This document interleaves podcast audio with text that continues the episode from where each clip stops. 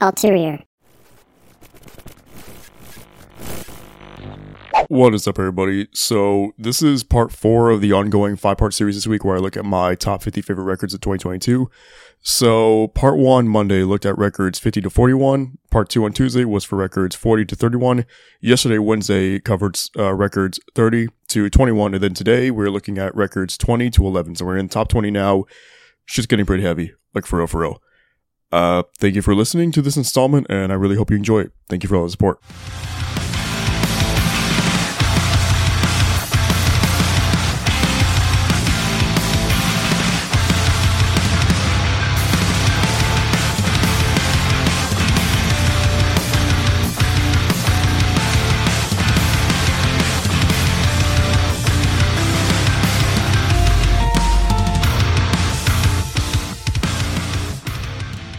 Number 20 is The Hum Goes On Forever by The Wonder Years.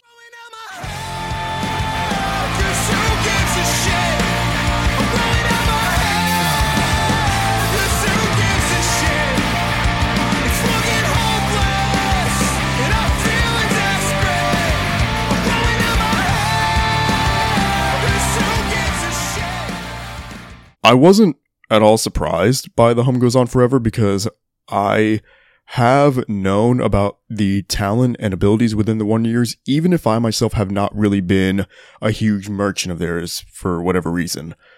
I can still admire their work and at times connect with it. What happened with The Hum Goes On Forever was I got to enjoy and in turn let all of you guys know about what was my favorite Wonder Years record to date. What you get on this album is the display of every facet of the Wonder Years that have been able to make them the melancholic juggernauts that they are. So you get those very like emo pop punk songs through, you know, Wide Song Your Name, Oldest Daughter, Low Tide. Low Tide in particular being maybe the biggest hit on the record for myself. I feel like Low Tide is just so catchy while being gutting and painful at the same time. And I think that is a big part of the charm for the Wonder Years. Those really slow brooding tones are also present on The Doors I Painted Shut and Cardinals 2. Uh, Lost in, in the Lights. I look at that song and I feel like even if I just, you know, praise Low Tide and I had Cardinals 2 in the top 100 series, Lost in the Lights is respectfully right there along with those songs. And that might be the gem of the album, even if I have acknowledged other songs as being my favorites per se there's just something to the delivery on the Hum Goes On Forever that again is painted so perfectly in those black and white textures that the Wonder Years have been able to master at this point. And even if I'm putting it at 20, if somebody told me their record of the year was The Hum Goes On Forever, I would get it. I would understand where they're coming from and I would have no arguments whatsoever about that because this record truly is special and generational. Number 19 is Sucker Punch by Maggie Lindemann.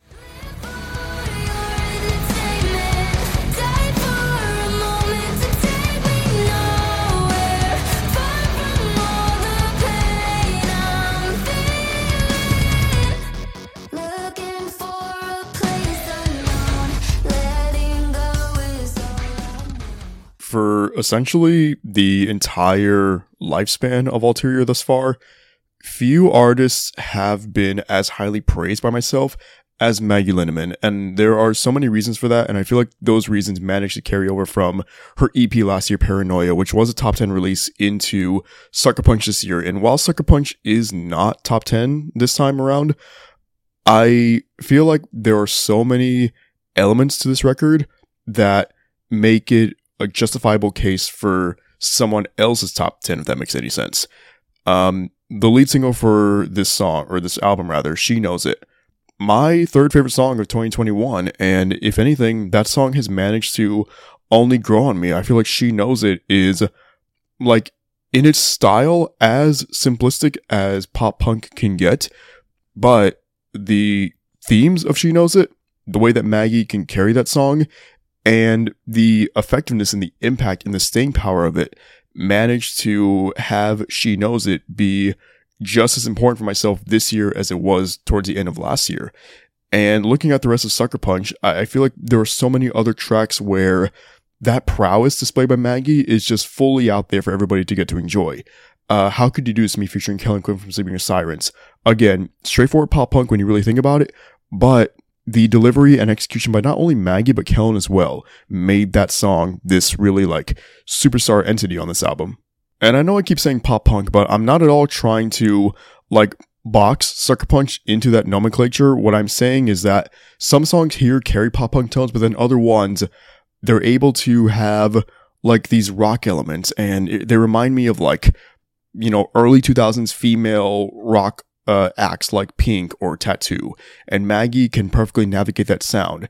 Take Me Nowhere, Self Sabotage, You're Not Special, like those songs have that tone to them, and I think Maggie is the perfect front woman for that kind of stuff. She does get a little bit experimental as the record progresses, like on songs such as Casualty of Your Dreams and Break Me featuring Siiickbrain. There is this expansion into the electronic side of Maggie, uh, We Never Even Dated is predominantly acoustic, and I think she is able to carry that song just beautifully and masterfully.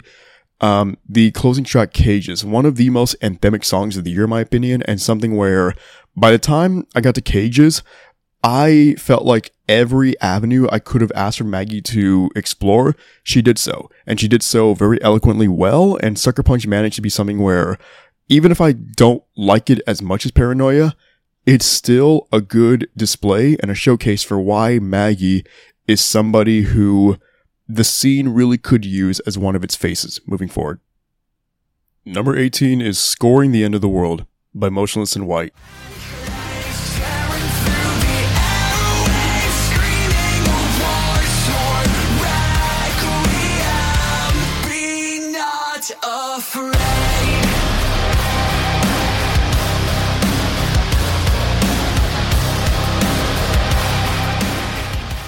When I really think about it, I don't know how many times Motionless have actually ever like perfected albums because I feel like any release of theirs, I can look at something and point to it as like, you were the wrong direction on this album. You were the misstep. You were what prevented this from being perfect. So like, you know, I can look at Infamous and Bully America, or I can look at Loud Fuck It off of Graveyard Shift, and then there's also Brand New Numb from Disguise. Like each Motionless album has something wrong with it per se. What I think is able to elevate scoring the end of the world for me is that even what can be classified as missteps, I don't mind them. And this is my way of saying that I don't think Red, White, and Boom is a bad song. Is it like the weakest on the album? Sure. But I, I think it's actually pretty catchy and I kind of do fuck with it. And I ultimately do fuck with this entire record. And I feel like even if I maybe don't feel as strongly for this as I did back in June, I can still put on Masterpiece and Werewolf and get lost in the moment and just say to myself, like, this is Motionless in White acting at maybe the highest unified level they ever have. Like every member of the band is in that uh that realm where they're just kind of clicking and so much of this record works for that reason. I do look at Slaughterhouse and say that Ultimately, that might be my favorite overall Motionless White song since Devil's Night back on Infamous, so that is a 10 year stretch. And Slaughterhouse, it never gets old. I never get tired of hearing Chris and Brian trade off the best metalcore vocals of the entire year, in my opinion. There's just something about Slaughterhouse where that acts as like the lifeblood of this album. And I feel like that's a big reason why I have this attachment to scoring the end of the world. I think Cyberhex is the perfect example of how Motionless White can take those electronic tones and continue to perfectly uh, blend them into their metalcore style. Uh, we Become the Night. I feel like that song actually does align more with the like radio rock side of this act, if you want to say that, but I also think it works. Masterpiece, much the same, and Masterpiece has been able to do a lot of good for this band, so I think that is a strong track for sure. And then even all the way down to the closing track, which is also the title track for the album. That song is able to take the ideas presented in Scoring in the World and give it one shot at a soundtrack. And that made this album mean more to me by the end of it than it did at the beginning, if that makes any sense.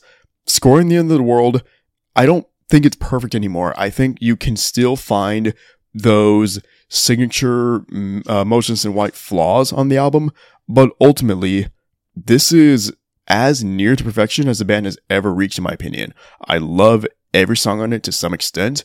And it's just the kind of album where I would hope that every Motionless in White fan who wanted to enjoy this record did so.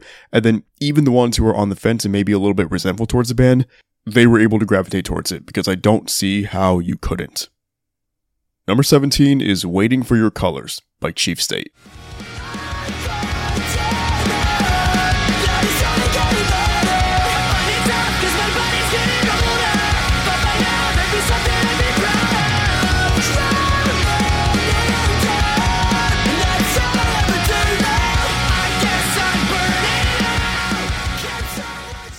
One of the biggest surprises of the year for myself because I look at Chief State and I look at what their style is mostly grounded in and taking that into Waiting for Your Colors. On the surface, all it is is a 10 track pop punk album. I've heard plenty of those before and I felt like maybe I didn't need any more, but there is something to Waiting for Your Colors that makes it so unique and special compared to its contemporaries. I remember the two singles that I got to enjoy for this record beforehand were Burning Out and 22 Reasons. Burning Out was the moment where I had like my eyes and ears open to this band and I was like, wait, what is this? What are they cooking? Because it sounds fucking excellent. And you know what? The entire record sounded excellent just as much as Burning Out did as a single. Um, 22 Reasons had this really like emotional pacing to it without the song actually being overtly emotional. And it was something that really did a lot to help me become further anticipatory for this album.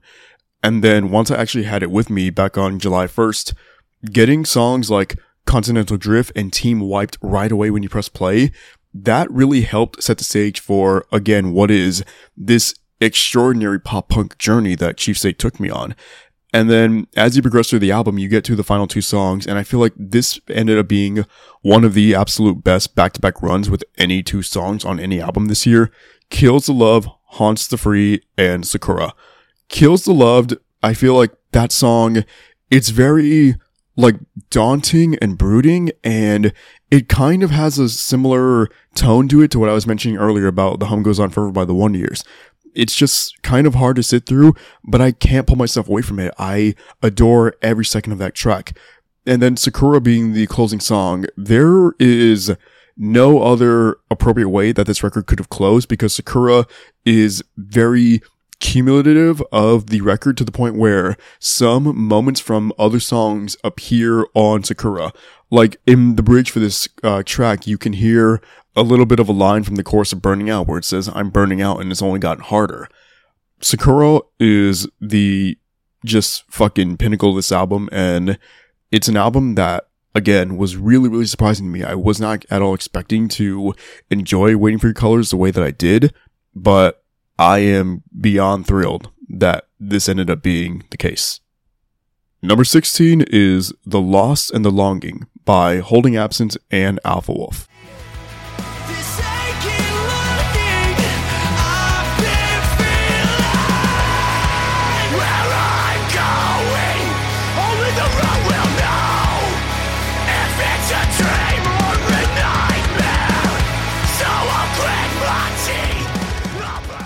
I absolutely fucking love collaborative efforts like this, and this EP might be one of the biggest dubs for the scene all year because of what it was able to do for both Holding Absence and Alpha Wolf, and how it satisfied the urge on the part of fans such as myself to get new material from both of these bands while bringing something that I was not expecting.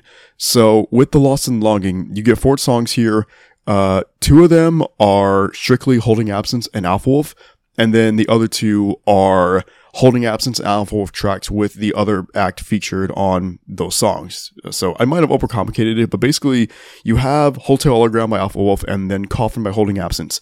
60 Centimeters of Steel by Alpha Wolf featuring Holding Absence and Aching Longing by Holding Absence featuring Alpha Wolf. I don't think I made that any easier if any of you don't know at all what I'm talking about, but just let me cook for a second because this EP is fucking tremendous. Um, I feel like Hotel Underground kind of, for myself, gets a little bit buried by the other songs, but Hotel Underground really like fills that void that I've been needing in my life ever since I first heard A Quiet Place to Die by Alpha Wolf back in 2020. And the way that that song is just able to kind of continue that trend of having this metalcore style with like a bunch of glitch sounds thrown in, it's so like uh, patented Alpha Wolf, and I cannot get enough of that style. And the same thing with Six Centimeters of Steel, but the way that Lucas is able to lend his voice to that chorus, it allows that track to become one of the coolest fucking things that Alpha Wolf have ever done. Uh, looking at what Holding Absence did on this album, you have Coffin, which is just one of the most emotional and cutting songs all year. And I wouldn't have expected anything else from Holding Absence because that is the style that they have become so like uh, masterful at. And anytime Holding Absence does something like Coffin, I am dropping everything that I'm doing to immediately pay attention to whatever it is that they're trying to offer me. Aching Longing is one of my favorite songs all year. I cannot get enough of the pacing of that song and the outro section where Lucas is just saying, like, kind of repeatedly, there's so much life to live and I lost my lust for it. There's so much love to give, but I've given everything. And I said this in the song series that track and what it was able to mean to me. I, I wouldn't trade that for anything. I, I think Aching Longing is one of the best songs all year. This EP is one of the best releases all year. Holding Absence and Alpha Wolf are two of the best bands in the world right now, easily. And there is just no way that anybody, a Holding Absence fan or an Alpha Wolf fan or a fan of both, or even a fan of neither, if this was your first experience with them, there's no way you could have left this EP empty handed in any fashion. Number 15 is I Saw Hell When I Was With You by Downcast.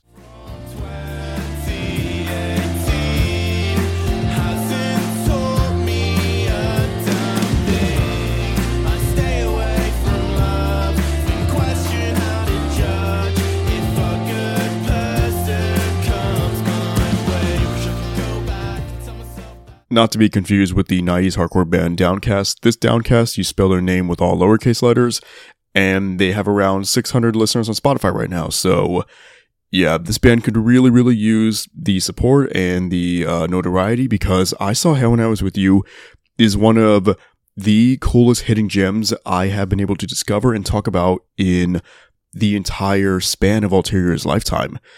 I saw Hell when I was with you. I, I don't remember how I came across it, and that's something that I will say right now. But whatever it was, I am more than happy that that ended up being the reality for myself back at the beginning of March because had I not discovered this album and this band, I would have been missing out on a real shining achievement for the scene this year.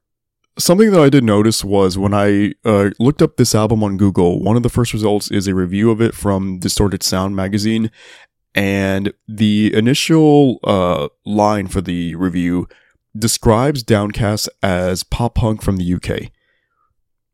I understand where the pop punk name would be coming from, and yes, there are some pop punk tones on this album, but I feel like boiling it all down to pop punk is doing a disservice to what this album is really offering because it's pop punk and it's post hardcore and just overall very emo at times too. And it's a sound that Downcast for their first full length album, they managed to put all this together perfectly, in my opinion. I think you can look at two songs like Britannia Mills and uh, Catharsis as like the good examples of the two sides of this band. So Britannia Mills has more of that, uh, like that downbeat nature to this style possessed by Downcast, whereas Catharsis is a little bit more like vibrant and upbeat and explosive in its chorus and the way that the song is delivered overall. And I feel like maybe choruses is just one of the strongest suits of this band because I can look at any song here and say, A Weight That I Can't Stand or Hell have these immensely catchy choruses and these moments that are able to allow Downcast to really show themselves off to the listener and establish who they are and what we can expect from them in the future. And I think that's just like a, a big ass win for them immediately the two songs on this album that just never ever left my side and I was thinking about constantly and I needed to listen to constantly. Someplace Safer and I Want to Love Again. So Same Place Safer, it was number one scenic overlook the week that I reviewed this album. I think that song just is able to take every element of post-hardcore and pop punk and emo that has been able to like be this uh like a stingray to me for so long that is all packed into this song and it's a song that just moves me emotionally every single time I hear it. I can remember hearing this song while sitting on the porch of the house I used to listen to back at house I used to listen to. House I used to live in back in March. That's my fucking fault. And I just wanted to cry. Like no pussy shit. I really just wanted to fucking bawl my eyes out to the song and I don't fully understand why still but it was a moment in time that meant so much to me. And looking back on it now, it still carries all that weight to it. And then the closing song, I Want to Love Again.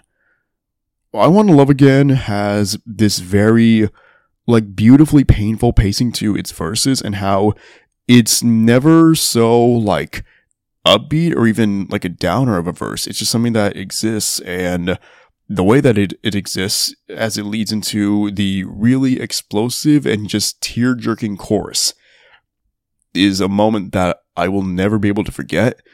I can never let go of that song. I can never let go of this album. Downcast made enough of a statement for me to say that they are one of the best young rising bands in all the scene right now. And this album isn't just the proof of that. It is the realization of a band chasing a sound and mastering it in a way that bands with more experience in them, they have not even been able to.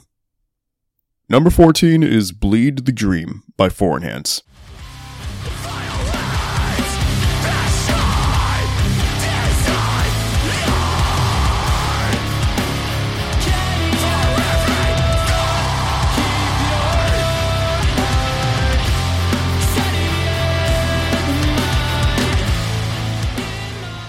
I keep saying surprises about Chief State and Downcast. Foreign Hands might have been the biggest and then also the best surprise of the year for myself.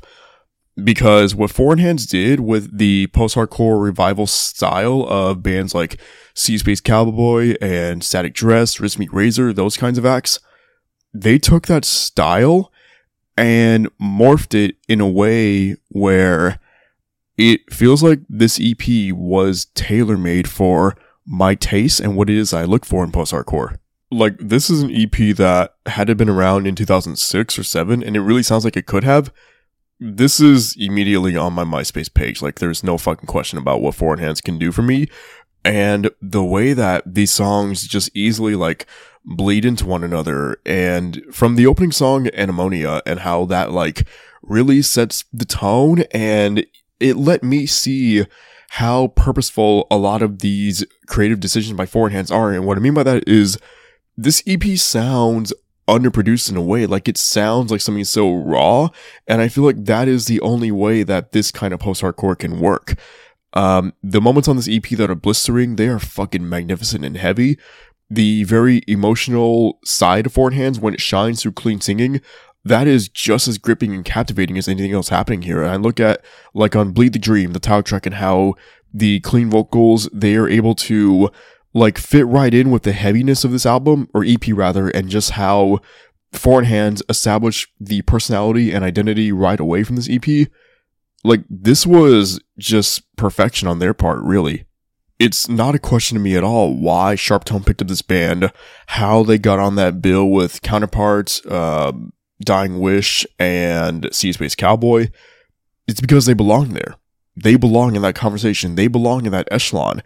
And with the Sharp Tone backing and having this kind of material to their name to tour with, I see no future in 2023 where Foreign Hands do not become one of the staple acts of post hardcore. Number 13 is Misery Made Me by Silverstein.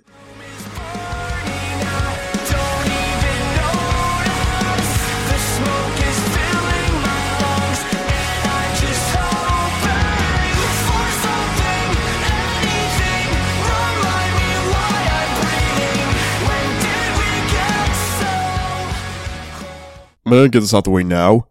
This is my favorite Silverstein record since discovering the waterfront. that is a 17 year span. I don't know if everybody listening to this is even above 17 years old, so take that for however you see it and however you perceive my fucking old ass to be. I think that there is something very charming and respectful when it comes to how well Silverstein have been able to adapt as the time progresses and how the sound that they have right now is not the sound they had in 2005. And I'm thankful for that because I got my post-hardcore fix for Silverstein way back then. I don't need it now. I do need what they're offering on Misery Made Me and what they're offering are some songs that just capture my imagination so fucking well. And again, for a band to be as tenured as Silverstein and to still be putting up this kind of quality material, that really speaks to the musicianship on the part of everybody in the band. And even from the initial singles rollout, I think it was pretty obvious that Silverstein had something really cooking and they were going to do some really incredible stuff this year. Bankrupt was a really good glimpse into that, and then I felt like It's Over was what really like pushed that anticipation over the top and was like, at least for me, the moment where I thought that Silverstein might be doing the best work of their careers, or at least again, since discovering the waterfront. I keep mentioning that record because I'm such a merchant for it, but this actually might be the most talented that Silverstein have ever been. And every possible avenue that this band could have explored, and I would have wanted them to, they did so. Because you have tracks like Die Alone featuring Andrew from Comeback Kid and uh, The Altar Mary, where that like desire that I have for heavy Silverstein, it is more than satisfied through those songs. Um, Live Like This featuring Nothing Nowhere, like the way that that song kind of really plays to some of the more recent developments in the scene when it comes to like the Bring Me the Horizon style or that Linkin Park inspired bit. That is like really signature to that style. I think Silverstein just bodied that song and so did Nothing Nowhere. His verse is fucking amazing. Cold Blood featuring Trevor Daniel has like a slower pacing to it, but it is a pacing and a style that Silverstein have no issue kind of figuring out as they're going along per se. Uh, closing song Misery, that is uh, like a ballad type of a track. And I hear that song and I mix it with everything else happening on Misery Made Me. And it's like, what the fuck can't Silverstein do? Like, really, what avenue can they not explore and find some level of success in? Because every step that they took to make Misery Made Me, they knew exactly what they were doing and they knew exactly how to master the trajectory of this album. And it is a journey that I am glad to have been taking on.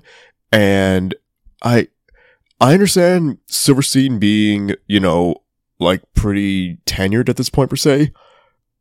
I'm not sure how much more of this type of an album they have in them, but I will forever be immensely grateful that they delivered to me Misery Made Me at the time that they did and in the manner that they did. Number 12 is End of an Era by Loveless.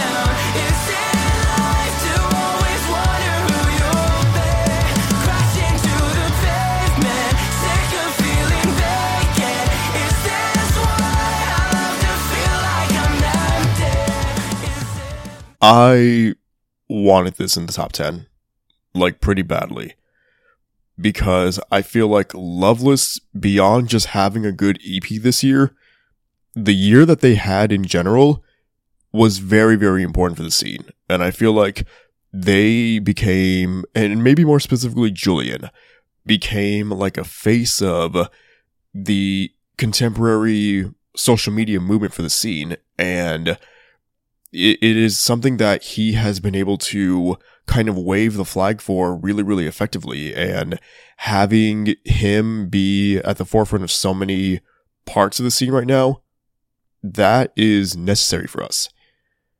And what's also necessary is just how much this EP delivered on all fronts. And yeah, it's easy to point to the track listing and say like, oh, but there are two covers on there. Yeah. And so, the covers fucking rule. Running Up That Hill and Middle of the Night are two of my favorite covers I have heard from any scene act in a minute. You do also get some tracks from Loveless that had been released prior as singles, so uh Killing Time, If You Have My Voodoo Doll, Give Me a Hug, and then uh Sorry I'm a Downer. I remember talking about Sorry I'm a Downer last year on the show and saying that Loveless have like figured out how to make very commercial sounding emo music that is still tremendous. And I feel like that can also be applied to Killing Time and how that song really shares a lot of the same sentiments as Sorry Me Downer, where it's a little bit like slow in pacing at times, but it's not slow in energy. It's not slow in quality. Everything about those tracks work to perfection. Uh, Voodoo Doll is a little bit more of like a, like an anthemic rock song per se. Like it has that riff, it has that style, and still Loveless can take that kind of a tone for a song and just morph it to their style really, really beautifully well. And I think on some of the other songs, or actually all of the other songs for that matter, Loveless continued to be one of the catchiest acts in all of music right now. The choruses on Is It Me and Worst Case Scenario really play into that notion, in my opinion. Um, just like I do, has this really like emotional layering to it that made it my favorite song on the EP and a song that I was able to like really hold in such high regard throughout the entire duration of this EP's existence. And it's something that really benefits Loveless and I think acts as like another testament to everything I'm saying about this band being so vital and necessary to us right now. I am beyond glad that we have Loveless and that Loveless are able to deliver these kinds of songs to us because it really can only help us moving forward. And for that reason, I think Loveless is a band that everybody should be championing, everybody should be supporting because of what they can do for us. Number 11 is True Power by I Prevail.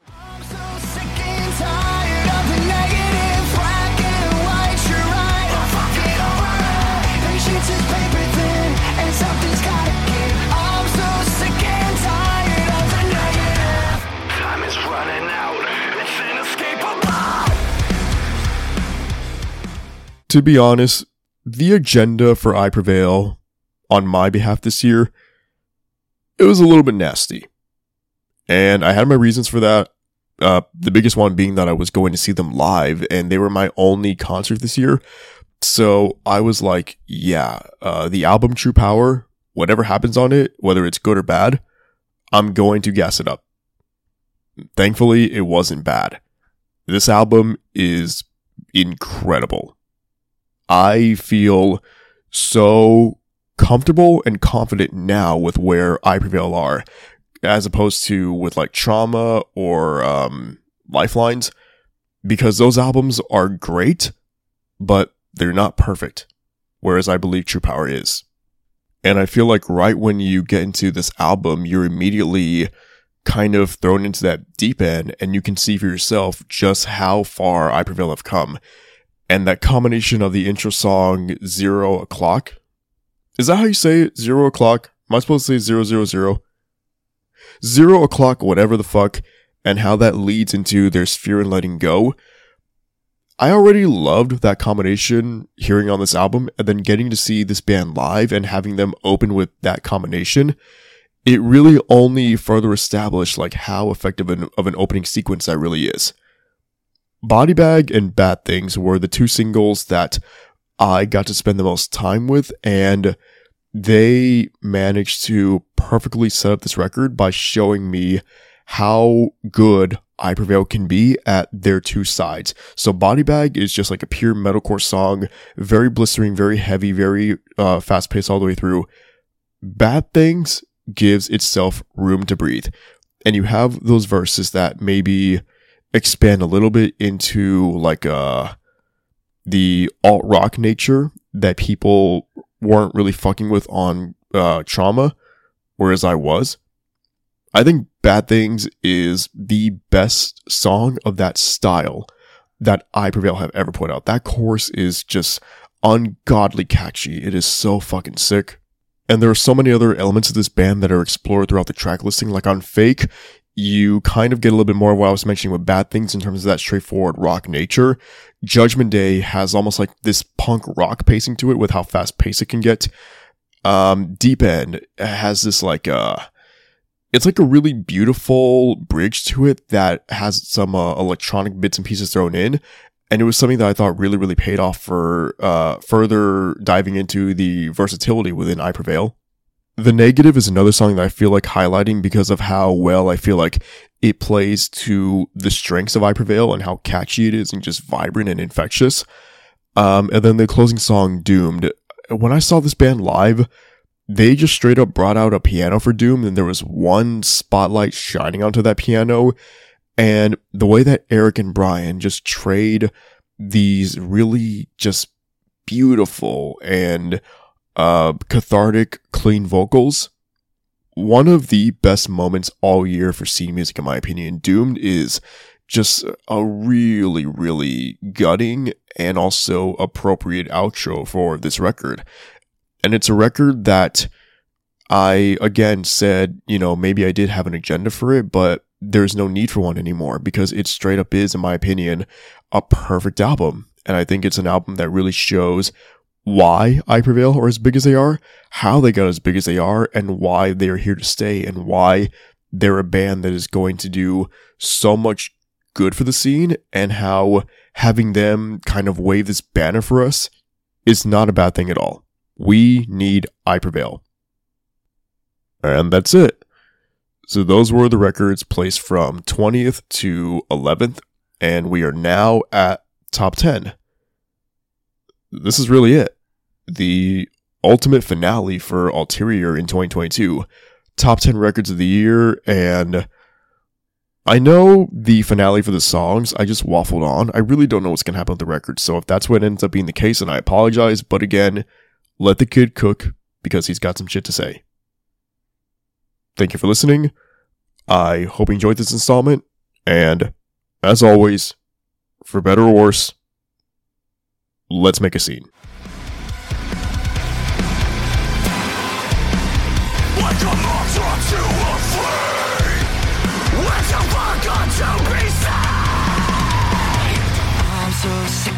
Tired of the negative black and white. You're right, I'm fucking over it.